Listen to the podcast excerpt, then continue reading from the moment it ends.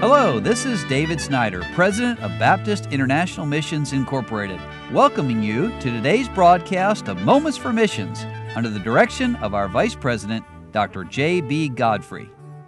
Well, my story today didn't take place yesterday, but some time ago, but it was given to me by my good friend Terry Jones, who's our Mexico and Central America director. He said, Does anyone really read a gospel tract? Do we need to continue to hand them out? Is it really worth it? And yes, one can never know the impact of one gospel track and what it can do in the lives of those who receive them. Let me give you an example. Not too long ago, my wife Kay and I we attended a national pastors conference in southeast Mexico.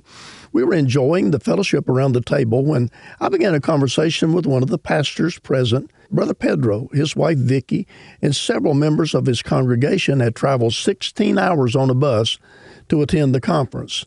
As we enjoyed our whole fried fish, that means head, tail, eyeballs, and all, with beans and rice and tortillas, I asked Pastor Pedro to tell me about the time he met the Lord.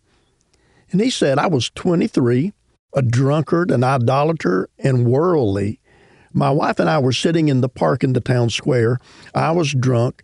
I had spent all my paycheck on liquor. It was the weekend, and we had nowhere to go. We wanted to go to the Catholic festival, but we couldn't afford the food and other activities they offer. While we were in the park, a 12 year old boy handed me a gospel tract and an invitation to the Baptist church. I read the tract, but I didn't understand what it meant. The invitation was to a gospel movie, and there was to be refreshments afterwards.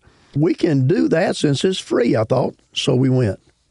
And Pedro and Vicky went to church, met the missionaries, Richard and Patty Comer. The church was having a special evangelistic outreach with a meal, a gospel film, and preaching after the film. Not knowing what to expect, Pedro and Vicky sat down and listened. As Richard listened, it seemed to Pedro and Vicky that he knew everything about them and was announcing it to the entire congregation. How does this North American know the reality of our lives? We thought. And Pedro became convicted of his sin and accepted Jesus as his Savior. Vicky wasn't convinced. She wanted to see proof. As God changed the life of the drunken idolater who was her husband, she saw her need of salvation. And a month later, Vicky came to know the Lord as well. What a difference the Lord can make in a life. Pedro and Vicky became active in the local church. Three years later, they moved to the city of San Cristobal de las Casas in the state of Chiapas. And also, he was ordained as pastor there in 2001. During his years as pastor, the church started seven more mission churches in the towns and villages around Chiapas. And that's 10 in counting, but it doesn't stop there.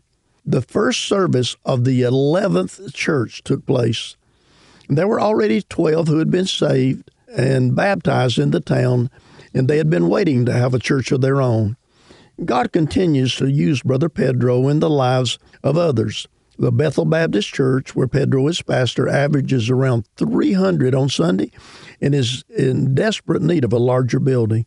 There are six young men who've surrendered to the call of God upon their lives to preach the gospel. 11 churches and counting, all because a young man handed Pedro a tract. Is it worth it? Yes. Think of the fruit that abounds in heaven because of one simple act of faith. Well, this story today has a name. It's called this 11 Churches from One Tract What God Can Do Through His Word. You've been listening to Moments for Missions. For further information, please write to BIMI, P.O. Box 9, Harrison, Tennessee 37341, or call us at 423 344 5050 or you can visit us online at www.bimi.org. Until next time, may the Lord richly bless you.